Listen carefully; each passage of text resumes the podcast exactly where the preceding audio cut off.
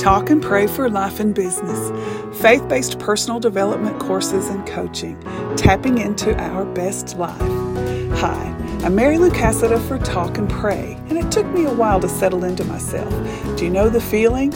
Capable, ambitious, but wanting more, more impact, more success, more satisfaction? Me too. I've been a mompreneur and now maturepreneur. How do you like that term? and I have a lifetime of experience, work, family, love, and loss that, combined with the truth of Scripture, have taught me valuable lessons. I have a passion to share that wisdom with women of faith who want more. Welcome to Talk and Pray for Life and Business.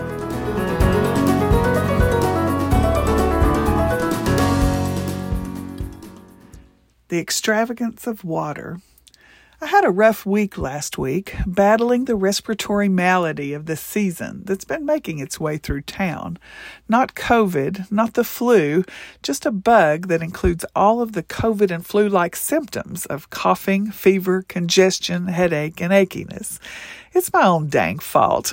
My husband caught the thing first and cautioned me not to get too close or I'd catch it from him. Mind you, he's kinda a touch me not kinda guy, so I sassed. I don't get sick. And that sealed my fate, I'm sure. I still have a Jessica Rabbit kind of hoarseness that's less sexy and more phlegmy than I would like. I settled into my routine of over the counter meds, decongestant, pain relievers, zinc, and vitamin C, and still felt like I'd been hit by a Mack truck. So I did the next best therapeutic thing I could think of.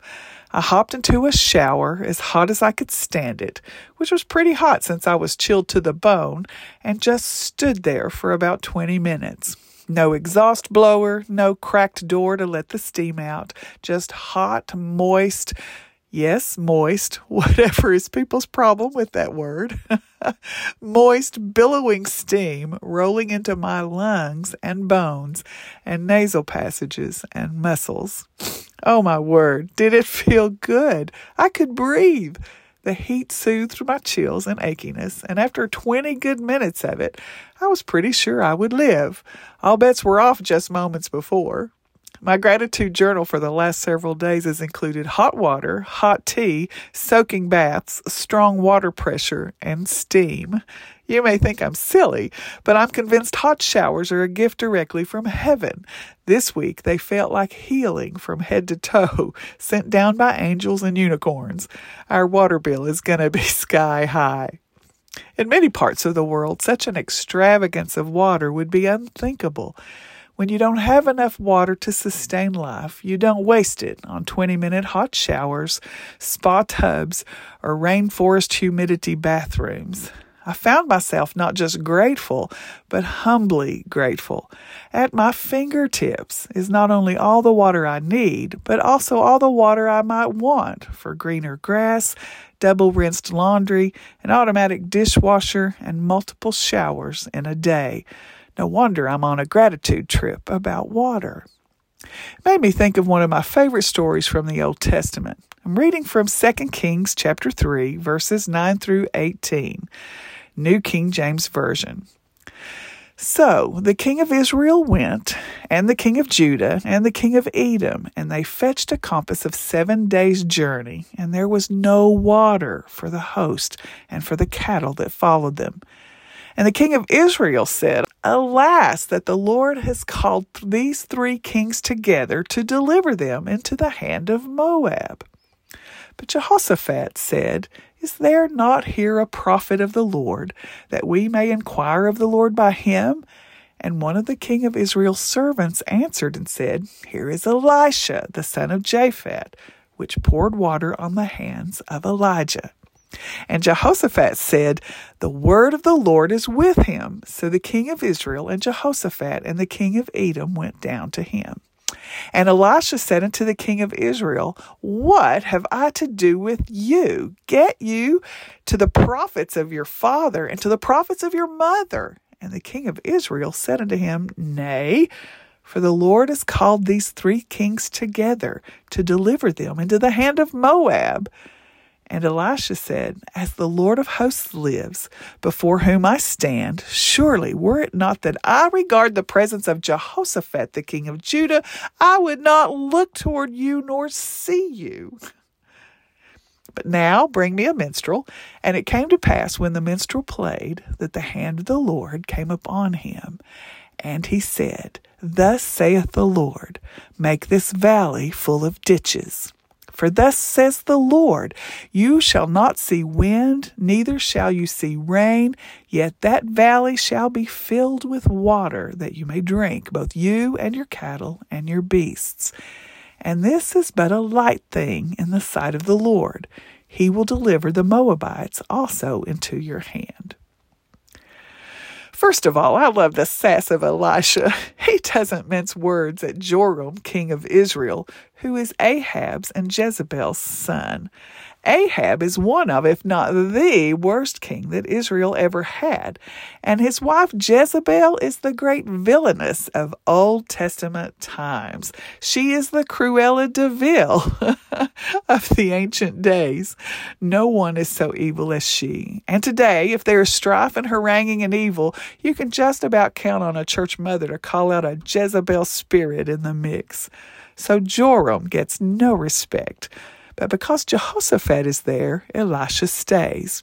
And then, with a little mood music, Elisha receives a word from God. This is what the Lord says Make this valley full of ditches. Ditches? Some translations say trenches. Fill this valley with trenches. The three kings, their men, and their cattle and horses are about to get water. They are about to get life.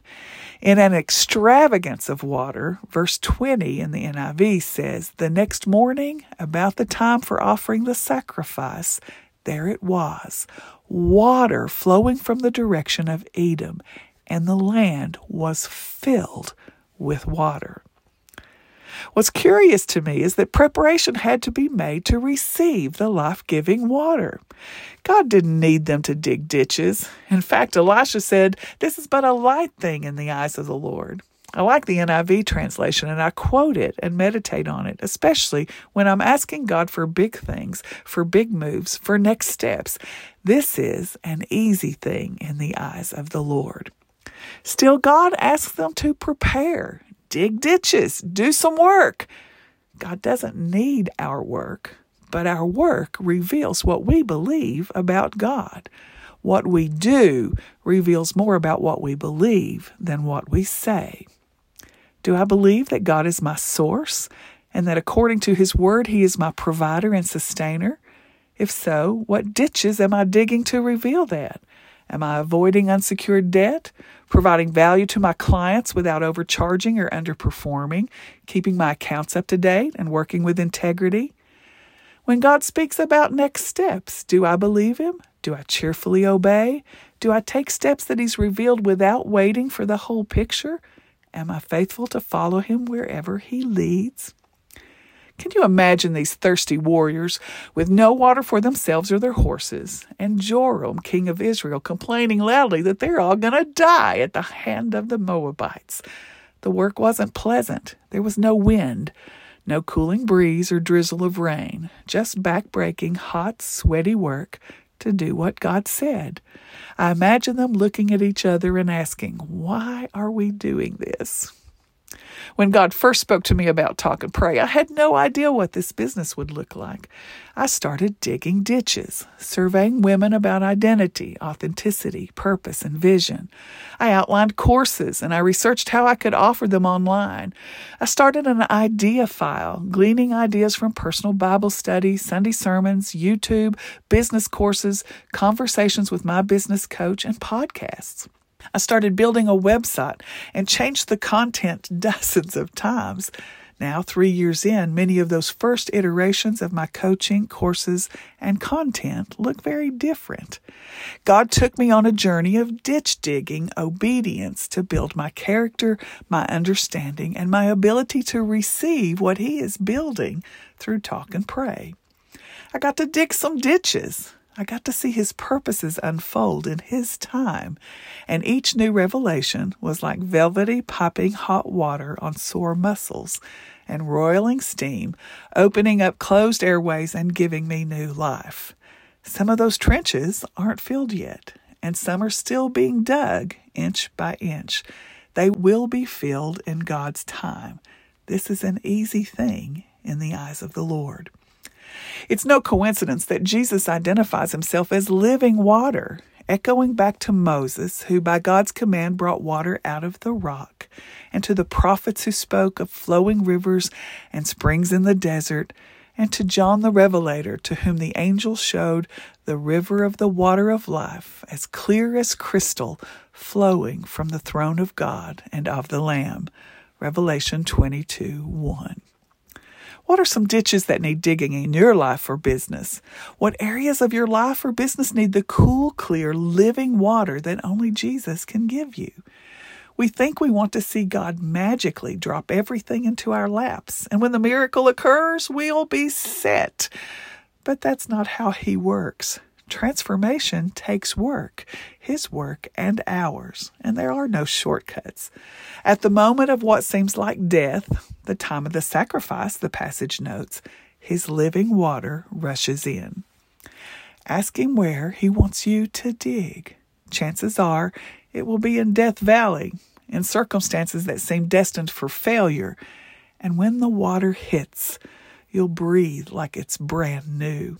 It'll feel extravagant and precious. This is an easy thing in the eyes of the Lord. Father, thank you for living water, for the spiritual reality of a loving Father who provides for his children from the waters of Eden to the river of life before the throne of God and the Lamb. Lord, you are our source. You are the life giver, the one who washes us clean and gives healing to our body and soul. I pray for clarity, Father, to know where to dig ditches and where you want to fill my life and business with your presence and your purpose. You're not interested in our busyness, but in the business of becoming like you as we live and work. Lord, give us the courage to take the steps you've ordered and show us the victory you've already given us. This is an easy thing in your eyes. I pray the land is filled with your water. In Jesus' name, amen. Thank you for listening to Talk and Pray for Life and Business.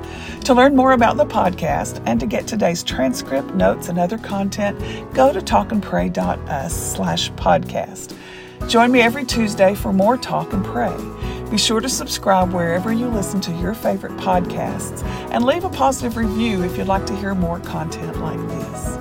This Talk and Pray podcast is sponsored by Talk and Pray for Life and Business, faith based personal development courses and coaching. Music is In the Field by Audionautix.com. Look for Talk and Pray on Facebook and Instagram.